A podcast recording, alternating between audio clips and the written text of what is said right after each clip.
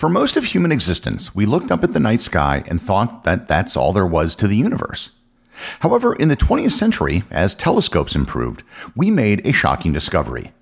The universe was much, much larger than we suspected, and many of those points of light in the sky were in fact collections of stars themselves. Learn more about galaxies, what they're made of, and all about our own on this episode of Everything Everywhere Daily.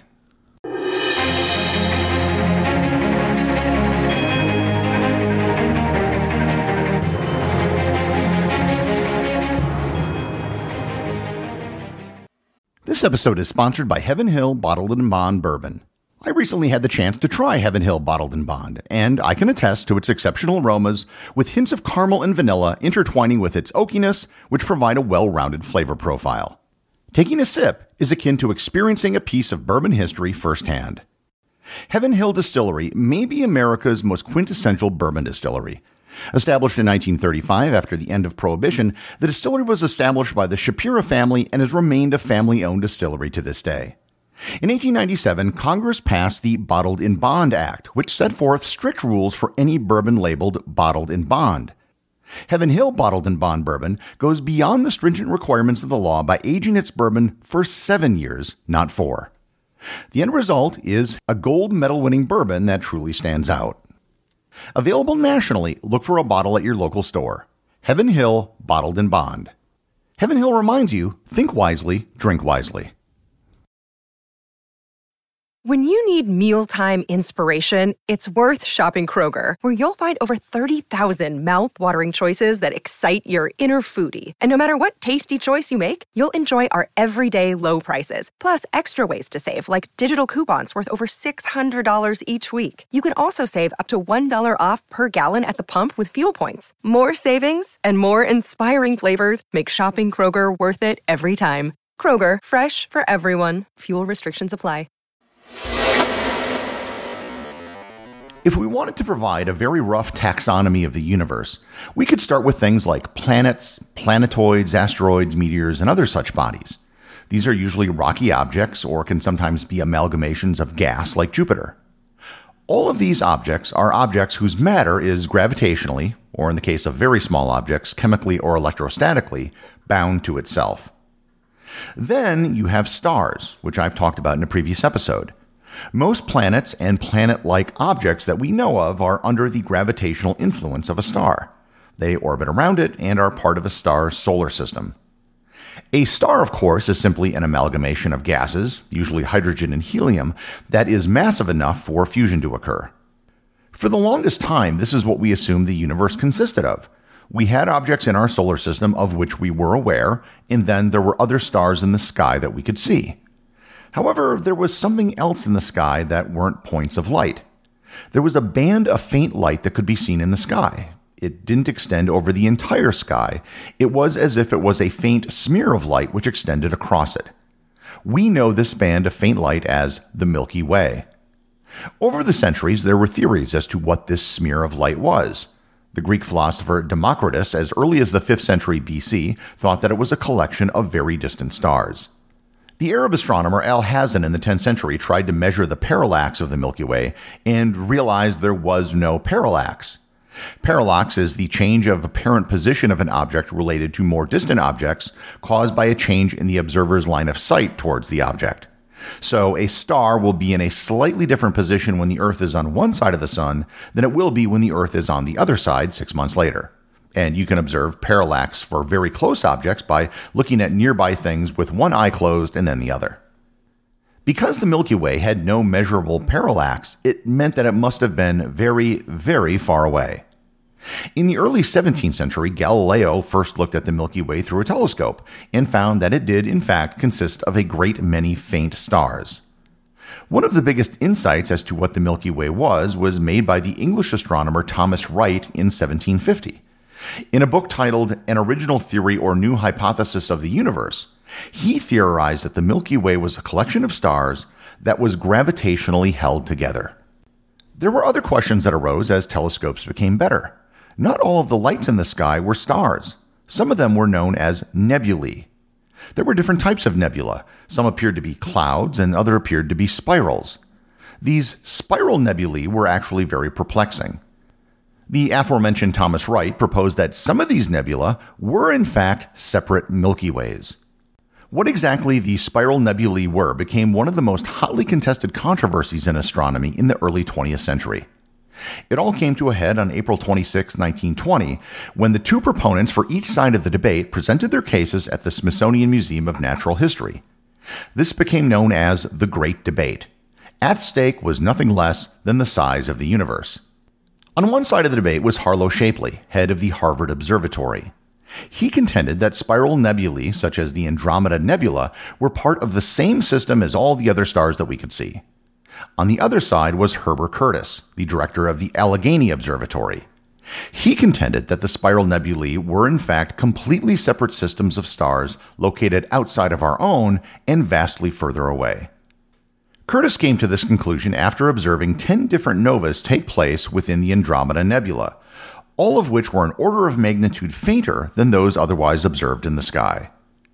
No one walked away a winner from the debate that evening, but over time the evidence accumulated, and Curtis was right. Andromeda and other spiral nebulae were in fact separate collections of stars, vastly further away from the individual stars that we can see in the sky. At first, they were called island universes, but that was sort of awkward, so they were eventually just called galaxies. Thomas Wright's theories from way back in the 18th century were also generally proven correct. The Milky Way that we see in the sky is our galaxy, and it's a flat disk of stars that we can see from the edge. As astronomical observations improved, more and more galaxies were discovered. And there wasn't just one type of galaxy, there were in fact a variety of galactic types.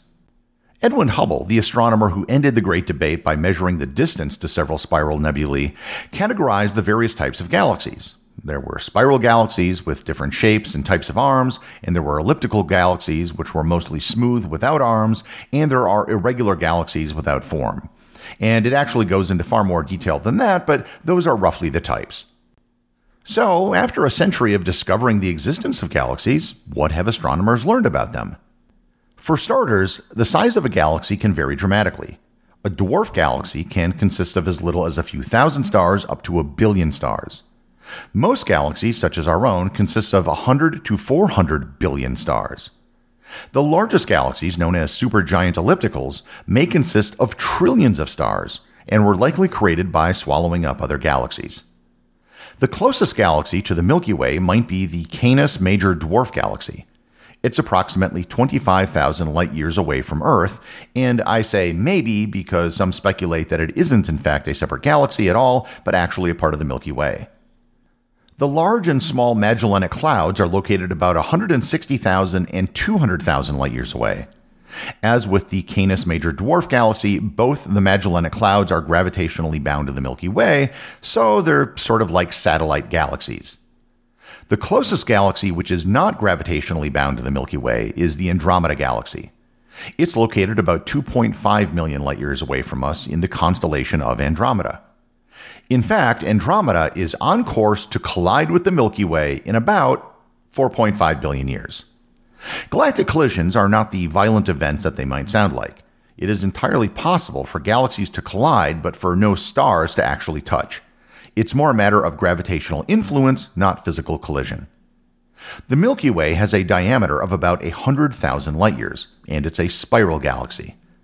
Our solar system is located about midway on one of the spiral arms, about 25,000 light years from the galactic core. It takes the Sun about 250 million years to complete an orbit around the center of the galaxy.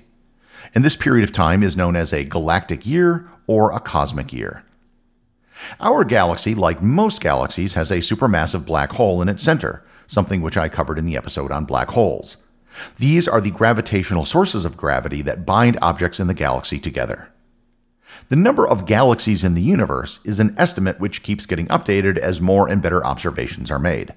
Telescopes like the James Webb are now able to peer back about as far as possible. One of the observations which demonstrated the mind boggling number of galaxies in the universe was the Hubble Deep Field Image. 10% of the Hubble Space Telescope's observation time is devoted to what is known as director's discretion.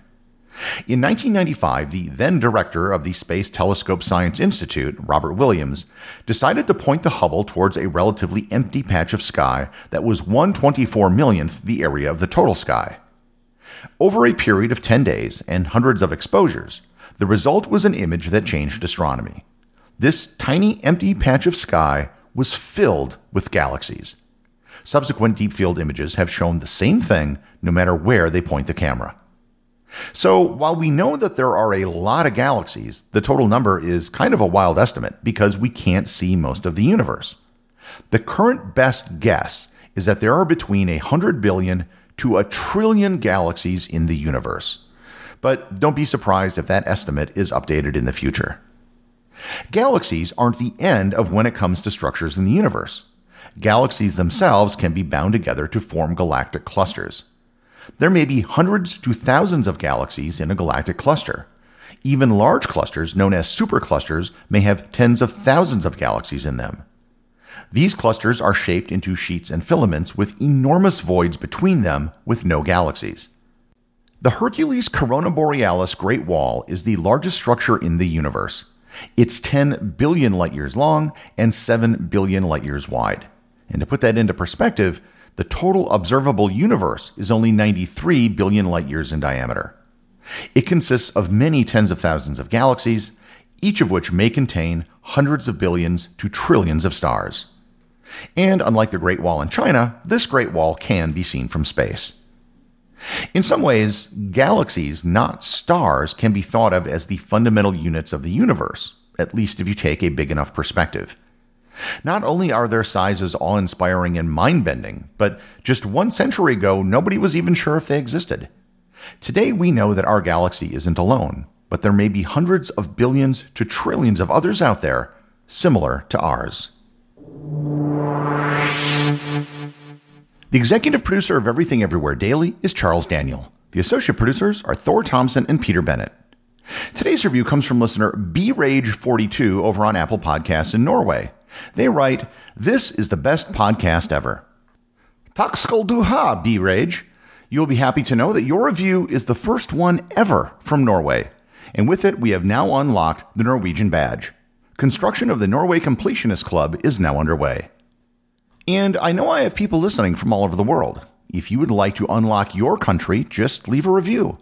There are still several large countries, including Austria, Switzerland, Japan, the Philippines, France, and South Africa, where I know I have people listening, but I have yet to get a review. And if you would like to leave a review or send me a boostagram from anywhere in the world, you too can have it read on the show.